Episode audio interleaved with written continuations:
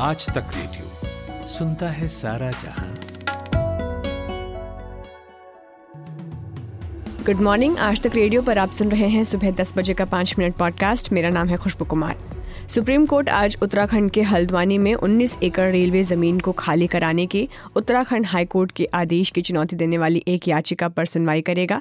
वरिष्ठ वकील प्रशांत भूषण शीर्ष अदालत में याचिकाकर्ताओं का प्रतिनिधित्व करेंगे। दूसरी तरफ़ रेलवे की भूमि में बने चार हज़ार घरों में रह रहे लोगों का विरोध प्रदर्शन कल भी जारी रहा। उन्होंने अधिकारियों से तोड़फोड़ जारी नहीं रखने की प्रार्थना की। दिल्ली के कंझावला हादसे से जुड़े और सीसीटीवी फुटेज सामने आ रहे हैं। इसमें एक में दिख रहा है, जिस रास्ते से आरोपियों की कार जा रही है, उसके पीछे पुलिस वैन भी दिख रही है। वहीं दूसरे फुटेज में मृतिका अंजलि के साथ स्कूटी पर दिखी निधि घटना के कुछ समय बाद अकेली घर जाते दिख रही है। सूत्रों के मुताबिक पुलिस आज फिर प्रेस कॉन्फ्रेंस कर इस मामले में और जानकारी दे सकती है। वहीं इस मामले में देर रात पुलिस अधिकारियों की एक हाई लेवल मीटिंग भी हुई। इस मीटिंग में special CP Sagar Preeti Hooda DCP outer Harendra Singh SP और आउटर दिल्ली की स्पेशल स्टाफ की टीम और कई पुलिसकर्मी शामिल हुए। गिरफ़्तार पाँच युवकों का पुलिस लाई डिटेक्टर टेस्ट भी करवा सकती है। जानकारी के मुताबिक आरोपियों के बयान में काफ़ी अंतर है। यूपी के नोएडा में दिल्ली के कंझावला जैसा केस सामने आया है। यहाँ एक डिलीवरी बॉय को कार ने टक्कर मार दी और 500 मीटर तक घसीटती ले गई। डिलीवरी बॉय की हादसे में मौत हो गई। घटना इकतीस दिसंबर रात की है, जब Kushal food delivery boy Noida के सेक्टर चौदह में फ्लाई के पास खड़ा था, तभी कार ने उसे टक्कर मार दी। दिल्ली में आज इस सीज़न की सबसे सर्द सुबह दर्ज की गई है। सफदरजंग में तापमान तीन डिग्री से नीचे पहुँच गया। इसके साथ ही ठंड ने पिछले तीन साल का रिकॉर्ड तोड़ दिया है। इससे पहले एक जनवरी 2020 को सफदरजंग का न्यूनतम तापमान ढाई डिग्री सेल्सियस दर्ज किया गया था। ठंड को देखते हुए मौसम विभाग ने ऑरेंज अलर्ट जारी किया है। बढ़ती ठंड की वजह वेस्टर्न डिस्टर्बेंस को बताया जा रहा है। ओडिशा के हेल्थ डिपार्टमेंट के स्पेशल सेक्रेटरी अजीत कुमार मोहंती ने कहा है कि भारत में कोरोना की चौथी लहर मार्च में आ सकती है।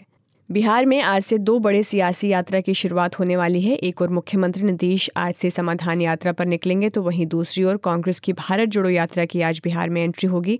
कांग्रेस की यात्रा बिहार में 10 जनवरी तक रहेगी। नीतीश कुमार सूबे के कई सारे ज़िले में जाकर विकास कार्यों का जायजा लेंगे, साथ ही लोगों की समस्या को भी सुनेंगे। उनकी इस यात्रा को लेकर कई सारे कयास लगाए जा रहे हैं। विश्व स्वास्थ्य संगठन के प्रमुख टेड्रोस एडनॉम गैब्रियसिस ने चीन से अस्पताल में भर्ती मरीजों और मौतों से जुड़े विश्वसनीय डेटा साझा करने को कहा है, साथ ही उन्होंने कहा है कि वो चीन के हालात को लेकर चिंतित हैं।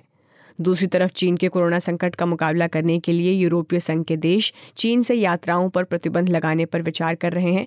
यूरोपीय आयोग के प्रवक्ता टिम मैकेफी ने कहा है कि बहुमत देश इस पक्ष में है कि यात्रा से पहले चीन में यात्रियों का कोरोना टेस्ट हो। इस कदम ने चीन और वैश्विक पर्यटन उद्योग को पशुपेश में डाल दिया है।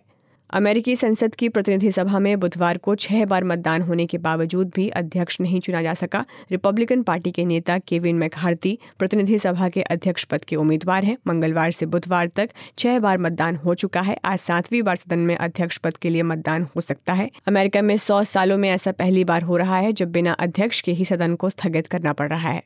सऊदी अरब के हज और उमराह मंत्रालय ने बताया है कि साल 2022 में 70 लाख लोगों ने उमराह किया, इसमें से 40 लाख लोग उमराह वीज़ा पर थे। मंत्रालय ने बताया है कि तीर्थयात्री सुविधाजनक तरीके से उमराह कर सके, इसके लिए सभी प्रयास किए गए हैं। हज और उमराह को लेकर मंत्रालय की नीतियाँ सऊदी अरब के विजन दो हज़ार तीस को ध्यान में रखकर बनाई गई हैं। ये नीतियाँ एक संपन्न अर्थव्यवस्था, जीवन समाज और महत्वाकांक्षी राष्ट्र के तीन स्तंभों पर आधारित है। ईरान ने फ्रांस के राजदूत निकोलस रोश को तलब किया है। फ्रांस की व्यंग पत्रिका चार्ली हेब्दो में ईरान के सर्वोच्च नेता अयोतुल्ला अली खुमैनी के आपत्तिजनक कार्टून प्रकाशित की है, जिसकी वजह से फ्रांसीसी राजदूत को तलब किया गया है। चार्ली हेब्दो ने ईरान में चल रहे हिजाब विवाद को लेकर अयोतुल्ला अली खुमैनी के खिलाफ कार्टून प्रकाशित की। ट्विटर और फेसबुक के बाद अब अमेजोन ने भी अपने हज़ारों कर्मचारियों को नौकरी से निकालने का ऐलान कर दिया है।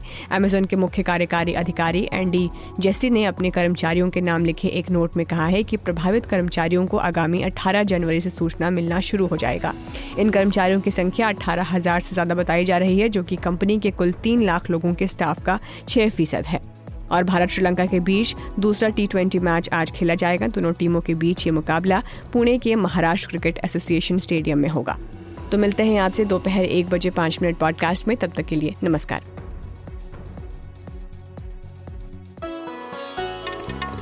आप सुन रहे हैं आज तक रेडियो।